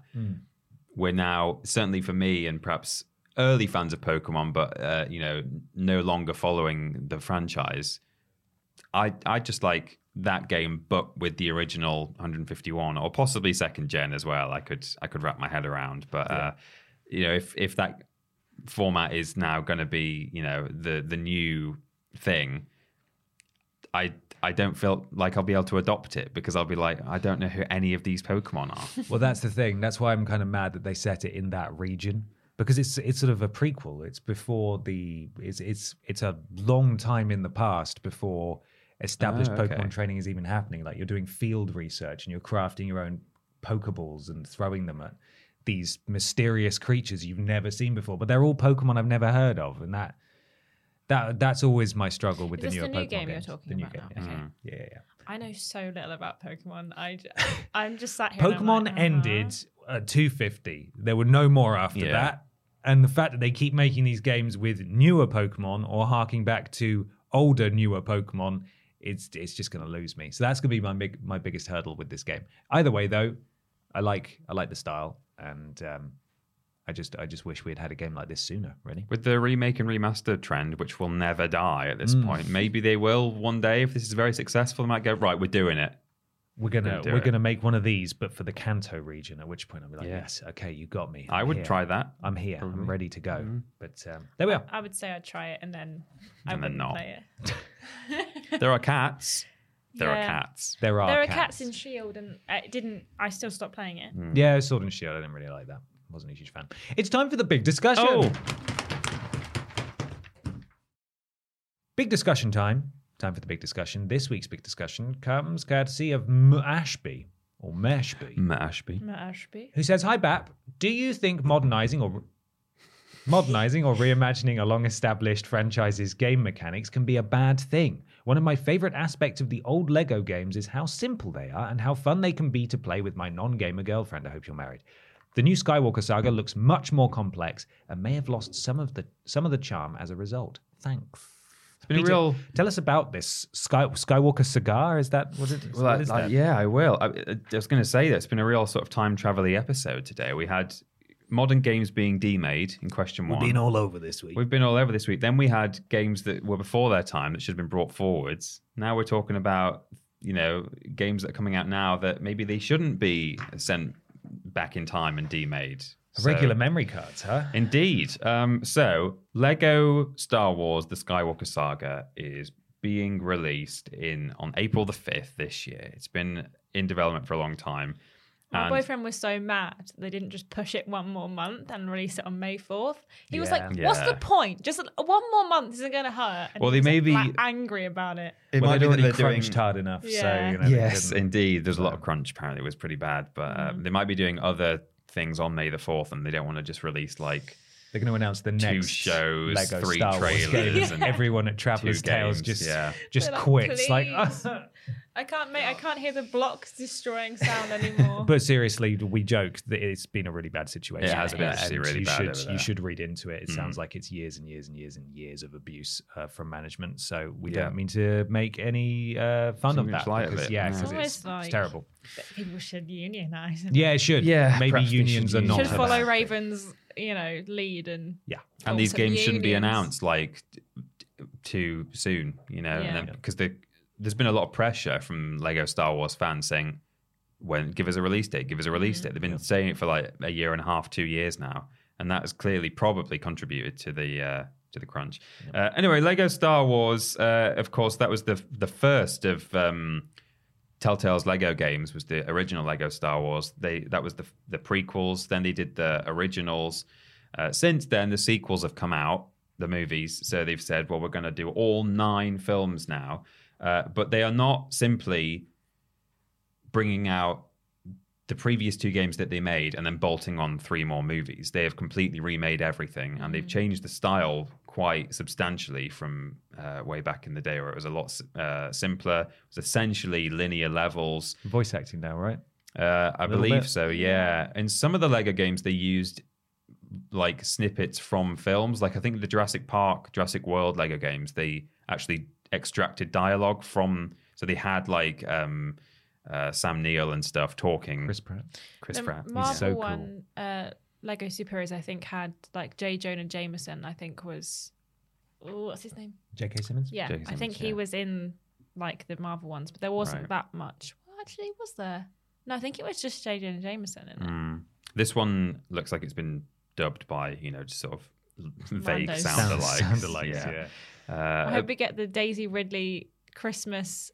Did you ever watch? The, you I've seen a. have. Tra- I've not seen it. I've not watched Christmas it. But I've seen the trailer. like ep- Star Wars episode, and their Daisy Ridley like impersonator was just the worst. Was it It's like the Marvel? It's Christmas. Come on, guys, let's go. We've got to save the universe. And I was, me and MB were like, Did you sound more like Daisy "What Ridley than is she going did? On? Was it like the Marvel What If series where they Yeah. they just didn't get half the actors? So there's mm. like they sound- that's not Tom Holland at all, or Yeah. Chris Pratt. That doesn't sound voice is right. that? There must be like people all over the world who can do really good Yeah. impressions, but they're just not available. Like They're it's not hard to union like actors. find them. Yeah. yeah, Um, anyway, so the game is coming out, but now it's got like kind of open. You can just travel to planets, so you you do Oh, still yeah. like visit levels w- which are taken from the stories of the movies, but in between that, you can just fly to Tatooine and just like walk around and explore and look for uh, mini kits and stuff. And there's a load of characters to unlock. Uh, the combat is way more complex now. It used to just be mash the square button, but now there's like lightsaber combat to kind of learn and get better at. And they've basically they've, they've changed it a lot and they've modernized it and perhaps overcomplicated it. Um, I think it looks good, but I appreciate that uh, what Matt Ashby says, uh, which is that if you have perhaps have a non-gamer girlfriend or boyfriend, um, then those games used to be relatively kind of welcoming to that kind of player. You know, it's like playing golf with my friends or whatever, or with your friends, whoever's friends you want to play with. Our friends. Our friends. Our friends. Um, so t- I, I agree that it's a shame that they're they're now less um, kind of user friendly for people who aren't that into gaming. But I think in that specific example, we'll have to just wait and see just to what extent that is the case because it might still be other than maybe the combat being a bit more complex there's still pro- probably going to be you know it's just going to be platforming and like putting bits of lego together to like advance to the next area. So i don't know how uh, this is going to like complicate it to non-gamers. Um, but uh, i mean well i've got i've got another game to like talk about but we should maybe what do you guys think about how this this one looks I think that I mean I was a big fan of Lego Marvel Superheroes, which did stray a bit from the kind of the format that they'd done for like Indiana Jones. Because when I was younger, I didn't have the Star Wars one. I had Lego Indiana Jones, Yeah. and I loved that game. Mhm. Um, and yeah, I've played a bit of Lego Star Wars, the first one when it first came out. Um, and they've strayed a bit into open world with Lego Marvel Superheroes 1 and 2, and also DC Supervillains has like a, a smaller open world, um, which I don't think it's a bad thing because it gives you something to do in between sort of just going from story mission to mm, sorry from story mission to story mission. Um, so I think it is kind of falling into the format that they've been introducing in newer games. It's so been happening gradually. so if you've kind of, and I, I actually am going to revoke my statement that there was voice acting in both DC supervillains and Marvel superheroes. There was voice acting in those, but you know the typical like that's not quite them, but it's almost them kind of situation. Um, I think that it it makes sense for them to modernize it in a lot of ways because there'll be a lot of people, a lot of kids who've never played the original one. So like I think, you know, at the end of the day, a Lego game is is a kid's game. Hello. That was so not subtle at all. For God's sake. There's a T-shirt. Sorry, for context at home, there's a T-shirt that's over the studio door, and I don't know why it's there, but we shut it in the door just in case it needed to stay there. Adam just tried to pull it out, and it didn't work, so he opened the world's loudest door and then didn't shut it properly, and then had to try and shut it again. so, eh, sorry, Ashton. It's continue. okay. Um, yeah, Lego games are inherently for kids, so I think that even if it's difficult, it's not going to be too difficult because kids will play it. Yeah. Um, so I think that maybe it's it's maybe it's a good thing. I think it would make the game more interesting for a lot of older gamers. You know, adults playing Lego games like us. Um, and I also think that it will still cater for the younger generation. So I think it won't be too hard to pick up. Yeah, I wouldn't have thought so. But Um, I just hope they introduce uh, online multiplayer. That was what I would like. yeah, that'd be Because nice. none of the other Lego games have had online multiplayer. They've all been couch co op. And we talk about couch co op a lot. And I think it should be both because I would love to play Lego Star Wars with my boyfriend, but he is 180 miles away. So much more difficult than you might think. Um, so if they make it online multiplayer, they stray from the typical Lego games with that. I don't know if they have. they happy? I don't. They probably haven't. I've not been actually reading that much We can hope. about it because I know I'm just going to probably play it anyway. So I don't really, I've not felt the need to. I'm just going to surprise, let, let myself be surprised. But You can do share play. That's true. You can, uh, you We- can, yeah, we were you can do two player over share play. I'm just saying that's Yeah, option. that's a good point. It does work. But that's why I think about Lego Star Wars. I was going to talk about something else, but do you have anything to add about Lego Star Wars? Not really. I'm I'm not massively interested in in this new one. I know it's been a long time coming. Um, I totally get where where um, Ashby is coming from though, um, because series do tend to complicate themselves with time. I know we're about to go around and each offer examples of series we think have, have perhaps raised the barrier for entry, not just from a narrative perspective, although obviously that's usually the case if you're hopping into a series halfway through. You're Yeah. not, you're not going to understand it. But certainly games do perhaps get a bit more complicated as they go on. Not all of them, but some I would say have complicated things as they've gone. Changing up the Lego formula is a bold move because it's so established, but mm-hmm. equally, maybe it is time for that. And you're right, Ashton, in that these games are inherently aimed at kids, um, and they would be, quite frankly, idiots if they made it so complicated that kids couldn't immediately grasp it and play it. Hmm. So it may be a change to the format, but it will be, I imagine it will, it will feel familiar at worst. Hmm. I think it really will actually be uh, more familiar than it perhaps looks in the trailers. I think yes, they've added.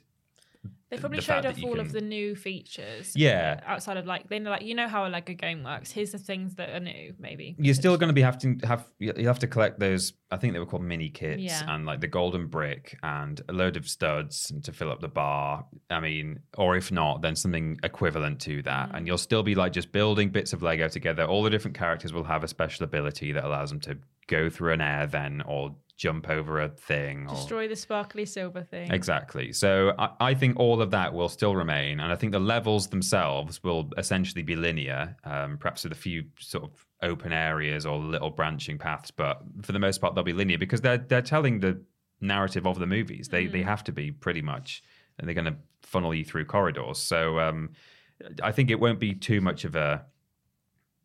I was did a doing it. shiver again. I'm not. Shivering again. Oh, a shiver. Okay. It is cold in this room. I'm not seeing or hearing any of this, so it's nice to just hear your reactions to things that I missed completely. I didn't think anyone noticed, and then I just caught in the monitor on the screen. That Ben was Ben looking at had you. done a smile, like was doing a funny smile. It's difficult um, not to see out the corner of my eye. Sorry, Sorry. Peter. But one interesting thing they have added, we talk about the voice acting. So I think they may they may well have got sound alikes to voice all the characters, but you can also enable mumble mode, which means that the Lego Kazooie kind of thing. Yeah, well, yeah. Or what it was before. Uh, well, because in the first game and prob probably the second one, I don't think they they either didn't speak at all, or that you would just very quietly hear them go like, "Huh," and Yeah. like stuff like that. Well, now it's kind of like that, but they um they they speak, but like Sims. So they're Right. just like they're waving things around. They're going rah, rah, rah, rah, rah, rah, rah.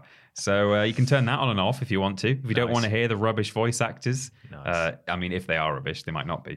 Uh, anyway, in terms of examples of games that have, uh, you know, modernized in some way, I think Crash Bandicoot 4, I said I was going to come back to that game, um, did it, it, it sort of shows it from, from both angles, really. I think in some ways, they, it, it really uh, helped the game to add new mechanics. They add, added new playable characters, um, new abilities and stuff. Had just like swinging ropes that you could jump on and grab grab hold of, which just kind of adds to the platforming. Crash has never had swinging ropes before, or certainly not in the original trilogy. I don't. I've not played the uh, the the PS2 uh, games, but um, it kind of felt like to me, it felt like a return to form. They were tapping into the original trilogy very much intentionally. Um, and other than the fact that it got way harder, which in some ways I think is a, a different uh, discussion, um, mechanically speaking, I think it was a good thing to like modernize it in that way. Graphically, of course, that's a great thing to have done. And I think the Skywalker saga looks really pretty, especially if you side by side compare it with the old ones. Um, you know, the lighting and the reflections and things like that. So um, I think it's not always a bad thing to modernize a game. It is about you know whether it uh, you know raises the the kind of the bar for entry and the difficulty. Um, and in the case of Crash, that was a negative. They made it a lot harder for new players. But I think we'll have to just wait and see in terms of Lego because I don't think it's going to be that much more difficult. I think there's just going to be more to do. I think, for example, the planets you can visit between levels are effectively just extra levels that are, yeah, all right, they're probably open world and you just go around and explore and find stuff, but they'll be as easy to play as as the rest of the game, presumably. Um, but we'll see. Speaking of Star Wars, um, there was a discussion this week in our work group chat about Knights of the Old Republic um, because the rumor is that they've ditched the turn-based combat Yeah. and gone for a more God of War style kind of hand-to-hand combat, um, which the a couple of people were a bit like, I don't want them to do that. I want turn-based combat. That's how it's always been. Like I'd rather have it like that. But from the flip side of kind of changes being made that could negatively impact players. I think for new players, for me, I don't hate that they potentially give you the option to turn off turn-based combat. Um, I know that the Final Fantasy VII remake gave you the option to have turn-based combat, but also you could not have turn-based combat if you didn't want to. Um, and I would prefer not to have turn-based combat. Um, I don't have the attention span for turn-based combat. I get bored. Um, and so I am kind of okay with that if they turn off that in KOTOR. And I think a, a couple people were saying, as long as I have the option to go back to how I how I like it, I don't mind too much. But I think that that's the thing. I think the balance between appeasing the generation of gamers that played it when it first came out and the generation of gamers who want to play it now because they've heard how good it is and want to play it um, i think is is a difficult balance. But if you give people the option i think it's an easier thing to do. If you give people the option to play it how they want to play it then people can't but will be mad. Um, so i think kotor seemingly right now is potentially doing the good thing of of upgrading mechanics and changing things around to suit a modern gaming sphere. Um, so it can be a bad thing, but it also can be a good thing for a lot of new players. So yeah, hmm. that's what I think. There's a way to hybridize, I think, especially with the with the KOTOR argument. I know so little about KOTOR because I've never played it, and I know it's got a great story. Yeah, me and so I'm kind of glad that I've never really looked too far into it. So I don't really even know what the combat is like. But certainly in the case of Final Fantasy VII Remake, the turn-based element wasn't exactly as it was back in the day. You didn't all line up next to each other and just stay static. It was very much the same kind of combat that you would have without it, but you just took turns Yeah. to hit each other. I think it's been a while since I played it, and also I don't even think that I played in that mode. Uh, but there's there's a way that they could yeah they could combine the styles, or you know it might be terrible. who kn- who knows? Could be. Could be bad. Uh, in terms of games, I think have complicated things. The WWE games are just absurd these days. We will see if 2K22 is any different. They say they've changed it, but it, it reached a point with 2K20, and particularly under the the 2K reign of making these games, which has been since 2K14, um, that each button does like 12 different things and you do depending on when you press something and then wait and then press something else quickly afterwards or press something at the same time or hold something and then press it's just really not user friendly at all. And you can get good at it you know you can learn how to play it and that's fine. But beyond the pure gameplay mechanics that series as well as I would say Borderlands 3 just got completely bogged down and massively bloated by just how many things games are expected to have in them these mm. days, if that makes sense. Like Yeah. it felt like, the, especially the last few WWE games, have just been filled with crap that doesn't need to be there. Like the loot boxes to unlock customization items for your creator wrestlers and stuff, which wasn't even purchasable with real world money. It was you had to grind for it, and it was so pointless and boring that it just it's just complicating the experience for absolutely no reason. Borderlands 3 did a lot of quality of life stuff, the mantling, the sliding, Fast um, travel. Fast travel was a lot easier, but the the map and the UI is rubbish. Like it was laggy and slow, and it's still kind of broken uh, on console. Uh, and it, it used to be like unacceptably slow, like unbelievable. Like how why why does it run like this? So much so that you go back to Borderlands 2 and it's such a breath of fresh air because the UI works perfectly and so smoothly and seamlessly. A lot of games do iterate seemingly for the sake of iteration without actually adding anything of value just because they, they feel like they have to modernize. It has to be different. Um, yeah. Yeah. Uh, one that I would say has gone very well though, even though it is uh, is a remake, so it's it's not really applicable for this question, is the Demon's Souls remake for PS5. There there were a lot of quality of life improvements there as well, and I would say it's it plays phenomenally. It's so so good. The only thing that people really took issue with were the slight artistic changes that were made, sort of liberties to improve environments and stuff, extra flourishes or little coats of arms that tie into later characters and stuff, hmm. just to give the world a bit more richness to it, and some slight redesigns of bosses people weren't too happy about. But from a core gameplay standpoint, they I mean it was a perfect remake. It was so good that they just they they made the this game that was no longer playable so so playable, so much better uh, that you know sometimes modernizing games can be a good thing. But obviously they had they had a blueprint to work from in terms of it being a remake. But Well, that reminds Yeah. me of Resi 2 remake. I would say is was was a positive change in terms of modernizing. That was a very different game in terms of the way it played. And uh, although I played Resi 2 at the time, or well, it was probably a, a few years later when I was a bit older, but um, I played it at the time and enjoyed it. I never, I don't think I would have ever gone back and replayed that game because of I don't really like the fixed camera angles and stuff. I've never really been a fan of that in games, generally speaking. Um, but to have it third person, kind of Resi 4, 5, 6 style over the shoulder, um, I think that was a, a brilliant move and uh, made it just more accessible to a lot of players who, uh, not necessarily from a difficulty perspective, but just putting it in a more familiar presentation. And Yeah. People who are so used to playing third person shooters, for example, you know, might think, oh, I can maybe give that a go now because I've never wanted to try this old game that I've heard about with fixed camera angles. So I think that was a great move. yeah, so the answer is sometimes, hmm. but hopefully Lego will be okay. Mm-hmm. Yeah. Uh, and there we are. Of course, let us know what you think in the comments down below and on various social media media My gosh. Social media. social media uh, social media platforms and websites. Peter, tell them about the meteors. Um, Sockmets, right? Sock Meds. YouTube.com and twitch.tv forward slash team triple jump. It's where all of our content goes out, both live streams and, of course, videos on YouTube.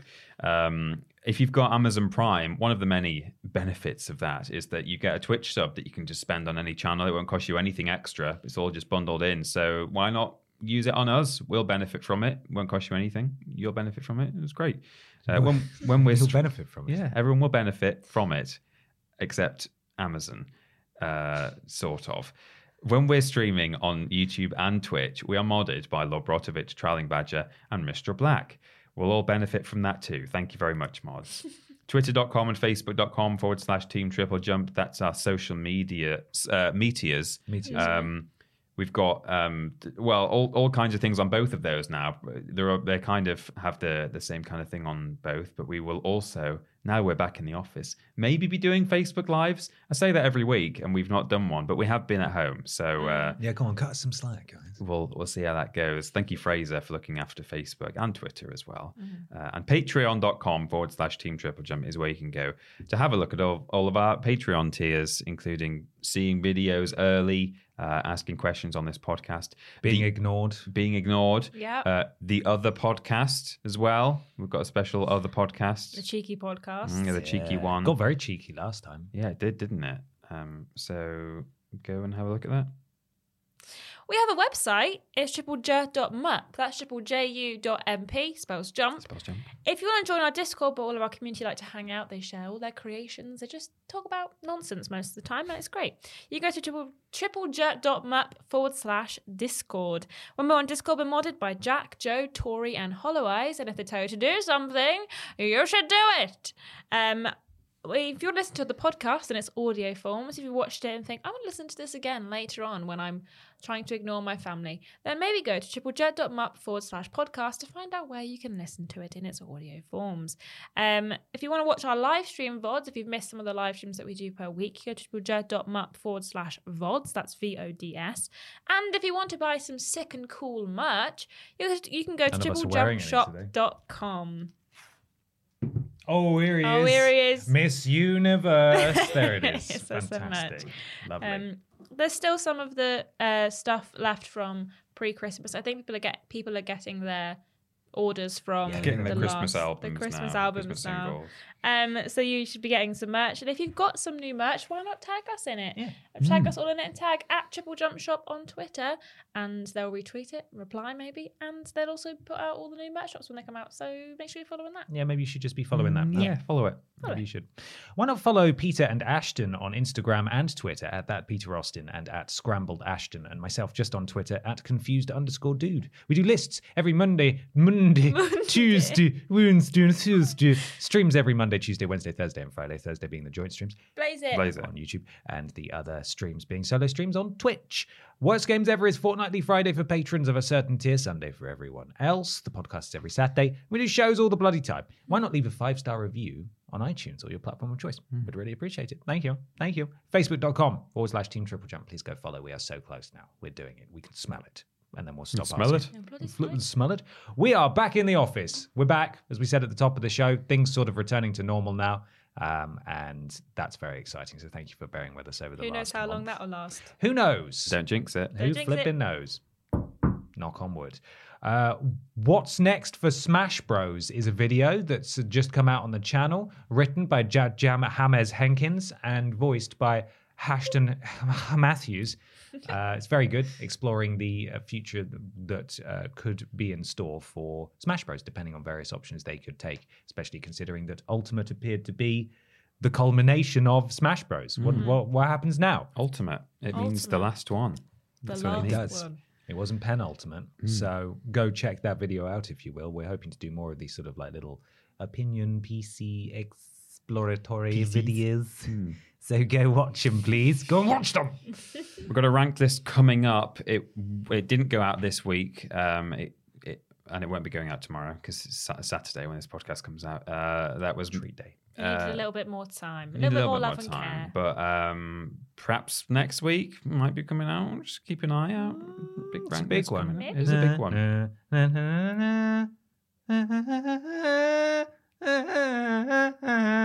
That's right. Every EastEnders It's character Skyrim. ranked from worst to best. Coming uh, soon. Keep an eye out for that. It's a mm. good one. It's a very good one. Peter, just enough time to talk us through the sponsor, please. Sony have made a video game sequel specially for the voice actor off of Futurama. Boo, boo, boo, boo, boo, boo, boo. Coming soon. Uh, Horizon for Billy West. Can't wait. Very excited. Thanks for watching slash listening, everyone. We will see you next time. Have a, a lovely rest of your weekend. Love you, bye. Goodbye. Bye.